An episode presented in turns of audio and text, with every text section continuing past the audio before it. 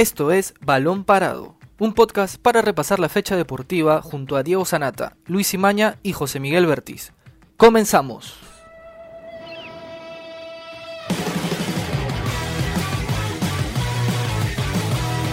Hola amigos, bienvenidos a una nueva edición de Balón Parado desde casa. Mi nombre es Luis Imaña. Mi nombre es Jerry Bautista. Y yo soy Octavio Romero y el día de hoy vamos a hablar del milagroso empate que rescató Alianza Lima ante Melgar en este, en este inicio de la fecha 10 del torneo de apertura. Y digo milagroso porque Alianza durante 80-83 minutos tenía eh, el partido perdido, Melgar lo ganaba tranquilamente sin, sin siquiera pasar problemas. Y en dos distracciones de la defensa arequipeña llegó el empate del equipo de Mario Salas que le sirve para seguir sumando en este torneo de apertura eh, de cara a lo que se le viene, ya que la próxima semana vuelve a participar en la Copa Libertadores, ¿no? Y además, como segundo tema, vamos a hablar un poquito de la vuelta a los entrenamientos de Lionel Messi, ¿no? La vuelta a los entrenamientos a Barcelona, ¿no? El jugador argentino hoy llegó a la ciudad esportiva de en Cataluña, pasó por las pruebas de descarte del coronavirus y ya se unió a los trabajos comandados por Ronald Koeman. Hoy estamos con Jerry, eh, Jerry Bautista y Luis Imaña eh, para conversar sobre estos temas que les hemos planteado. Así que, ¿qué tal muchachos? ¿Cómo están compañeros? ¿Cómo estás Octavio? ¿Cómo estás Jerry? Un saludo para todos. Ah, así es, Alianza Lima rescató un punto de manera milagrosa, se podría decir, pero el partido en sí, en líneas generales, indicaba de que Melgar estaba eh, teniendo un partido superior al de Alianza Lima. Alianza Lima, a diferencia de otros encuentros, eh, uno de los factores donde más destacaba era el aspecto defensivo, pero en el partido contra contra Melgar eh, se vio muchos, muchos puntos débiles. Eh, Melgar atacó por, por, por donde quiso en, en, la línea defensiva de Alianza Lima y en, el encuentro estaba 2-0 y todo parecía que se acercaba más el, el, tercer gol de Melgar que siquiera el primer gol de Alianza Lima. Sin embargo, Alianza pudo sacar adelante en los últimos minutos un empate que por lo menos deja buenas impresiones en el papel, pero aún así sigue dejando algunas dudas en cuanto al desempeño de Alianza Lima al mando de Mario Salas y si los jugadores blanqueazules pueden acoplarse a esa idea de juego que quiere imponer el entrenador chileno. Eh, tal como dice Luis, me parece que, que el resultado dista de, de, lo que se vio en el terreno de juego. Eh, Alianza Lima no mostró gran, gran calidad, teniendo en cuenta también que, que, algunos jugadores que han sido titulares en este nuevo proceso de Mario Salas no han podido estar. Eh, mostró muchas deficiencias en el ataque y en defensa Melgar supo aprovechar bien, pero en, la recta final eh, algunos descuidos eh, le pagaron, le costaron caro a Melgar que, en temporadas anteriores también ha mostrado esto, este déficit en los últimos minutos que le cuesta los partidos y esta vez los tres puntos, los primeros tres puntos que hubiera conseguido en esta reanudación de la Liga 1 se le escaparon de la mano en el último minuto. Sí, eh, a ver, solo para complementar lo que ustedes bien dicen, compañeros, un mal partido de Alianza, ¿no? O sea, eh, eh, hay dos o tres jugadores por ahí que rescatamos, a mi parecer creo que Cornejo, Cabero, este, por ahí me parece que este, Mora también un poco en el sacrificio, pero con la pelota muy impreciso, solamente la tuvieron entre Quijada, Rodríguez y Bayón, no salía, no salía Alianza de ese de esa zona de, volantes, no podía generar peligro. Y este, Melgar haciendo un partido también correcto, creo, sin, sin, sin ser muy superior este, en rendimiento, digo, porque en la cancha sí fue superior totalmente a Alianza Lima, pero en rendimientos no es que tuvo grandes actuaciones. Creo que pegó con lo justo y este, ya se estaba llevando una victoria. Y como bien dice Jerry, le pasó también en, en, Arequipa el año pasado en el, este, este famoso partido del 3-2 este, que lo gana Alianza con un gol al último minuto de Arrueno. Ya le ha pasado no saber manejar los partidos. Y creo que aquí también, y hay que decirlo, compañeros, hay responsabilidad directa de, de Cáceda. Este, hay una responsabilidad directa de, de en los dos goles. Este, creo que en el primero es un poco ya más complicado no, para, no, para no ser tan lapidario con él, pero el segundo me parece que es toda responsabilidad del portero de la selección peruana. Sí, es, es verdad. El, el, partido en sí, el, que tuvo el mayor dominio del juego fue Melgar. En cuanto a Alianza Lima, se ve que los jugadores están tratando de seguir la idea que quiere Mario Salas. Quieren eh, tener el balón, quieren evitar el, pelotazo, quieren tratar de jugar por abajo, pero lamentablemente en varias ocasiones se ve de que pecan de imprecisiones, los pases fallan y esos pases terminan en los jugadores del Melgar y terminan con unos contragolpes letales que en varias ocasiones Melgar pudo hacerle daño, de no ser por apariciones como de Butrón o del Mudo Rodríguez.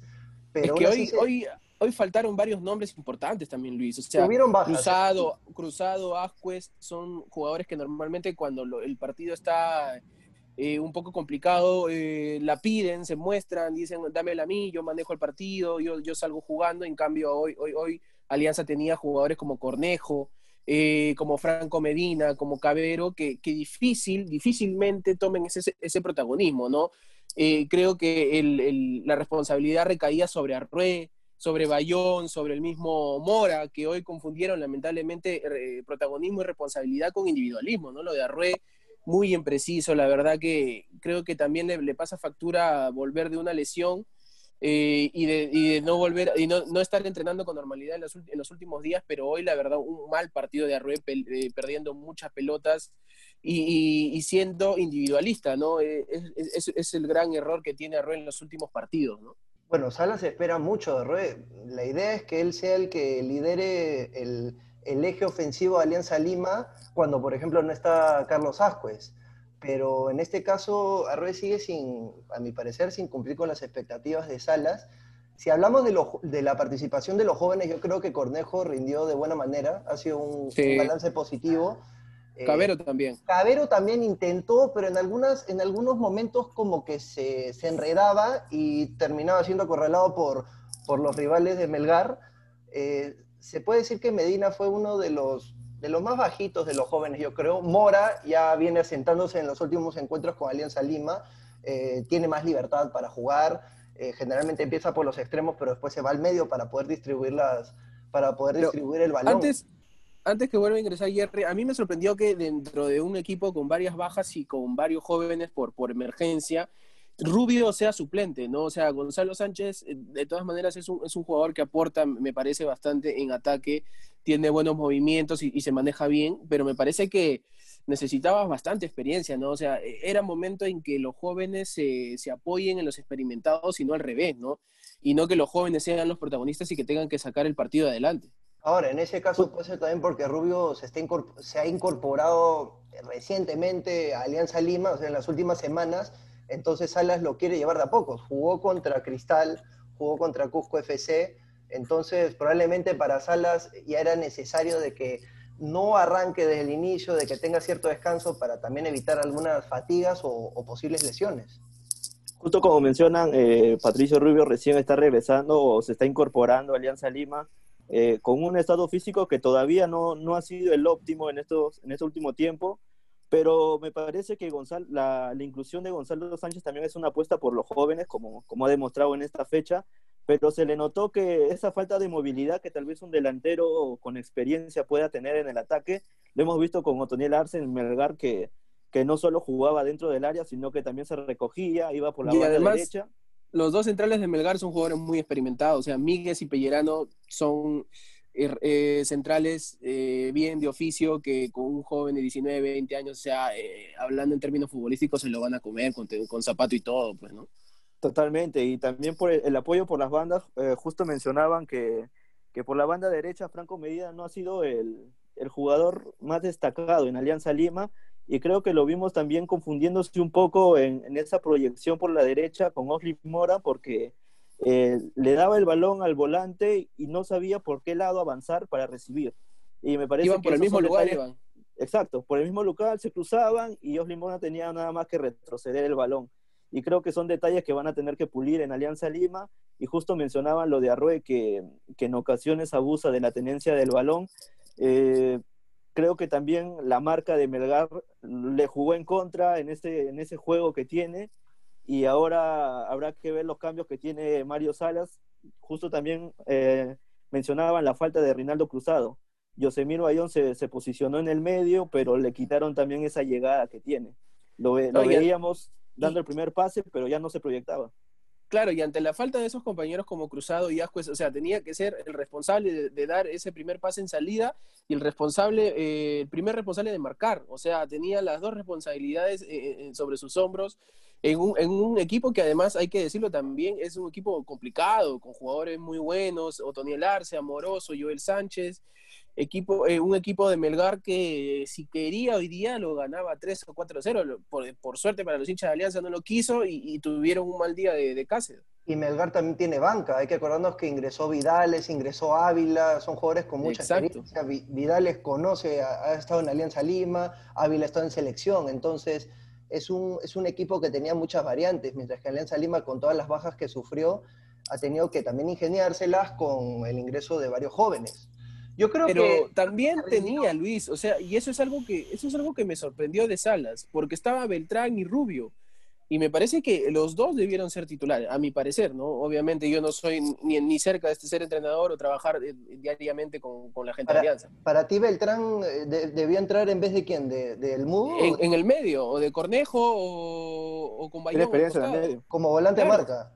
Exacto porque ahí faltan, ah, faltaron Ascuez y, Cruzado, faltaron los dos, dos de, dos de tres.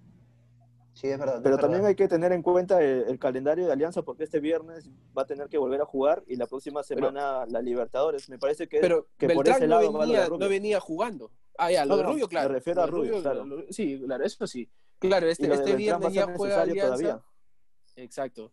Sí, este viernes ya juega Alianza y la próxima semana ya está viajando a Venezuela para jugar este, su partido de Copa Libertadores. Y como está jugando ahorita Alianza, la verdad que por más que, que, vaya a jugar contra este Estudiantes de Mérida, que en teoría es el equipo más, más débil o es el equipo a ganarle en este grupo, me parece que así, más eh, claro, ¿no? Me parece que así bastante complicado, ¿no? Porque el fuera de los, de los rendimientos individuales es el colectivo que no está funcionando todavía y creo que me parece que eso termina eh, arrastrando un poco a los jugadores a caer en ese bache, ¿no?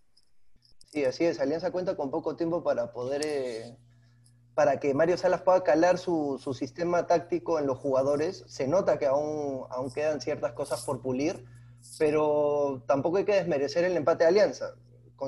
anotar dos goles en los últimos minutos es algo que resaltar. Y yo creo que eso también implica una capacidad de reacción del, del conjunto blanque-azul y también el hecho de que Patricio Rubio eh, ha podido anotar por fin con, bueno, no por primer gol. pero es con Alianza Lima, ya lleva tres encuentros, y eso también puede dar la oportunidad de que extienda su recha goleadora, de que esté con la mecha prendida y que en el encuentro del viernes contra UTC pueda eh, marcar un gol. Y me parece que creo que es, debe ser la jugada más clara de gol que ha tenido, porque no le recuerdo un mano a mano, no le recuerdo alguna definición que se haya fallado. O sea, no es que, no es que esté peleado de, cara al gol y que se haya comido goles este, increíbles, ¿no? Así es. Claro, me parece que va a ser un, un, envión anímico tanto para el goleador que ya encontró su primera anotación como para Alianza Lima que, que rescata un partido ya perdido. Eh, podrían tener ese, ese envión para, para establecer y, y, respaldar el proyecto que viene trabajando Mario Salas que, que sabemos que va a ser a, a largo plazo. Claro, y también ya contarían con Cruzado y con Ascuez que cumplen su, su, fecha de suspensión. Sobre todo Cruzado, que yo creo que es uno de los jugadores que más eh, se está acoplando a la idea de Salas. Contra, contra Cusco FC yo lo vi muy bien. Lamentablemente fue expulsado en, en, una jugada que a mi parecer no, ni siquiera fue tarjeta amarilla, pero se ha vuelto yo creo un jugador indispensable para Salas ahí en el, en el medio campo y va a ser importante si es que Alianza quiere sumar su, su primer triunfo en, el retorno de la Liga 1. Y ahora para el viernes Alianza sigue con el tema de las bajas porque salió expulsado Quijada, ¿no? Por doble amarilla y es el segundo partido donde este, el equipo de Alianza termina con 10 jugadores, o sea, ahora, y, Alberto Rodríguez salió lesionado encima. Eh, ahí, eh, creo que no solamente es, un tema físico con el que tiene que lidiar Mario Sala, sino que también hay un tema de, de mala suerte, ¿no? Porque hay entre jugadores expulsados y lesionados, o sea, por, por cada partido tiene dos o tres bajas obligadas, ¿no? Hasta el momento no ha, podido contar con, con el grueso del plantel, con la totalidad del plantel, y me parece que también vuelve Beto da Silva y este Duclos, me parece que ya los dos estarían para volver el viernes y, de repente ya estarían para ser considerados en el partido de Copa Libertadores, y hoy volvió Aguilar también, este, que venía de, estar lesionado de una para también importante, no había jugado desde el reinicio del, torneo, así que ya Mario Salas un poquito va, va, a poder respirar un poco más tranquilo, que de todas maneras creo va a estar muy preocupado y va a tener que trabajar mucho eh, en el aspecto colectivo de Alianza Lima, ¿no? Y bueno, ya para ir cerrando este tema, compañeros, vamos a, pasar al segundo, ¿no? Que es este el tema de los últimos días a nivel futbolístico, ¿no? lo que más ha llamado la atención y que es la vuelta al fin de Lionel Messi en los entrenamientos de Barcelona, luego de confirmar ya que se queda en, el equipo catalán. Hoy llegó a la ciudad deportiva, pasó por, las, por los exámenes de cartel coronavirus y se integró a los trabajos comandados por Ronald Koeman. ¿no? Vamos a ver el argentino cómo, cómo se comporta en una coyuntura que casi nunca había vivido en Barcelona, o mejor dicho, nunca había vivido en Barcelona. De repente esto lo vivía un poco en Argentina, ¿no? De estar en un entorno un poco incómodo, en, una, en un ambiente no favorable, pero este, ahora lo va a vivir en Barcelona, ¿no? Que es el equipo donde siempre ha estado y que ahora lamentablemente no, no, no, no se encuentra muy contento, como él mismo lo dijo, ¿no? Al margen de, del ida y venida que se tocó con el tema de Lionel Messi, de, su posible partida, eh, se queda en el Barcelona equipo al que, al que ha demostrado y, reveló su amor y que no quería ir a un juicio para poder desvincularse. Hay que ver los ánimos del plantel también, porque no solo va a ser con él, eh, porque él ya había mencionado que quería irse. ¿no? Hay que ver qué tan bien recibido. Me parece que va a ser bien recibido, pero no sé si, si el buen juego se pueda dar pronto con este nuevo proceso de Ronald Kuman. El entrenador tendrá que cubrirlo bien porque en, los, en las últimas temporadas eh, hemos visto que Lionel Messi ha sido el, eh, el encargado de, liderar al equipo, pero que no ha demostrado o que no ha mostrado gran consenso colectivo para lograr los objetivos que se plantean. Sí, así es. El, yo creo que va, a requerir algunos días o algunas semanas para que las aguas se calmen con todo lo que ha sucedido entre Messi y la directiva.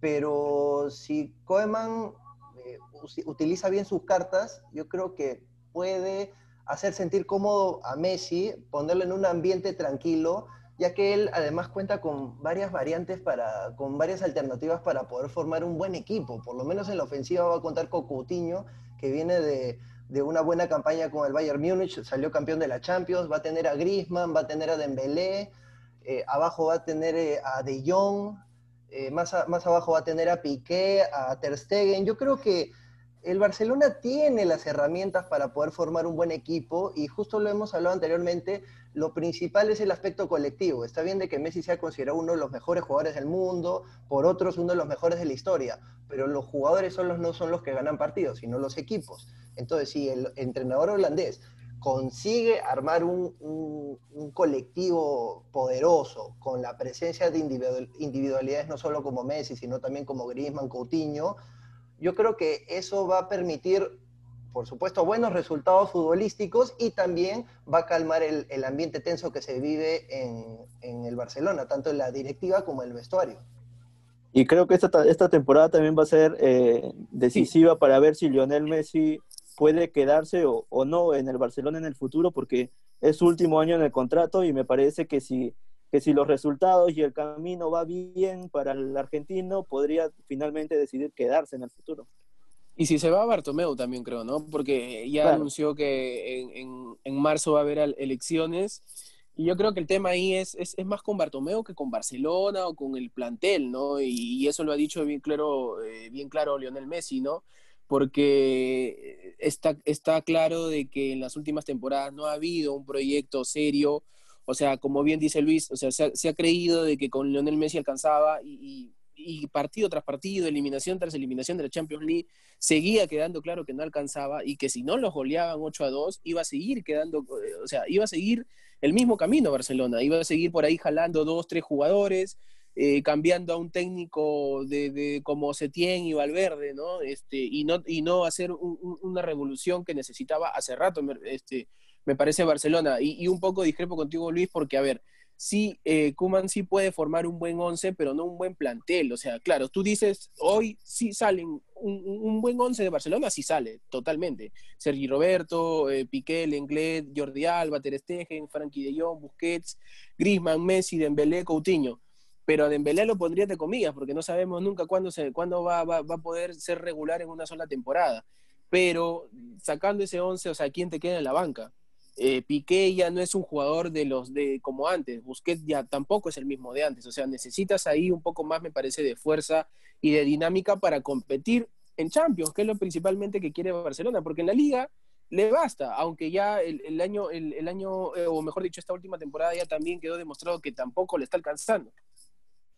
Bueno, yo creo que sí tiene variantes. En el caso de Dembélé depende tanto del entrenador como del cuerpo, los preparadores físicos para poder mantenerlo y para poder evitar de que sufra algunas lesiones. También tienes a Ansu Fati que viene de romperla con España. Exacto, o sea, Yo creo que no solo cuentas con alternativas de maduras como de 25 años para arriba, sino también cuentas con jóvenes con proyección.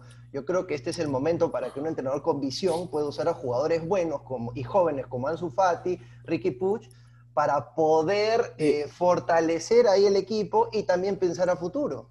Pero yo no, yo no sé si los hinchas de Barcelona después de esta temporada sin títulos, ¿sabes? porque no solamente que se fueron goleados de, de la Champions, sino que no, no, han tenido ningún título, estén o tengan la paciencia como para esperar a los jóvenes y decir, ya sabes que, mira, vamos a tener una temporada de transición para ir consolidando jugadores y recién en la siguiente vamos a empezar a pelear cosas. O sea, yo no sea. Pero tampoco no es que sea temporada de transición. No estoy diciendo tampoco de que sean titulares y que, y que arranquen todos los partidos, pero que ya les comience a dar minutos. Bueno, Ansu Fati ya tiene minutos, pero otros jóvenes sí. que ya les comienza a dar más rodaje y así ya gradualmente va, van a comenzar a afianzarse en el equipo titular. Tampoco digo de que arranquen desde el inicio y que lo tienen, los tiren a, a los leones.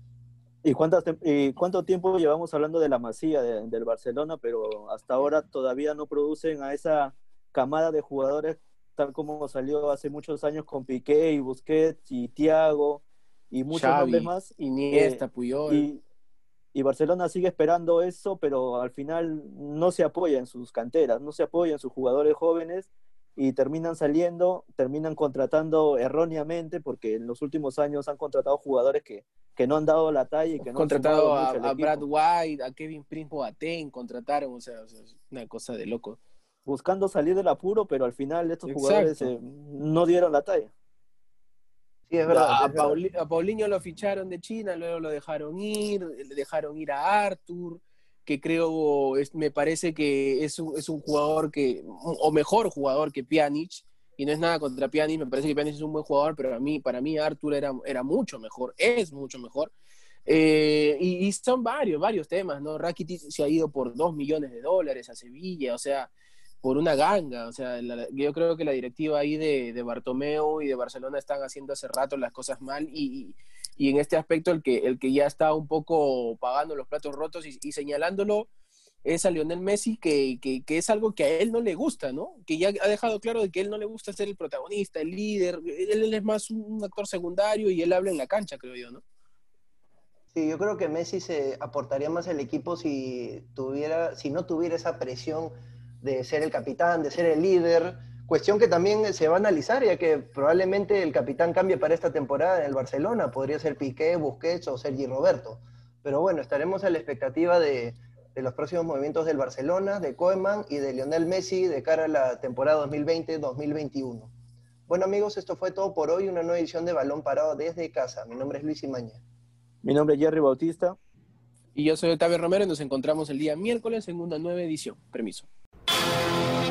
Hasta aquí llegó Balón Parado, un podcast de la República. Escucha un nuevo episodio todos los lunes, miércoles y viernes. Para más información visita larepublica.pe slash podcast. También estamos en Spotify, Evox, Google Podcast y Apple Podcast.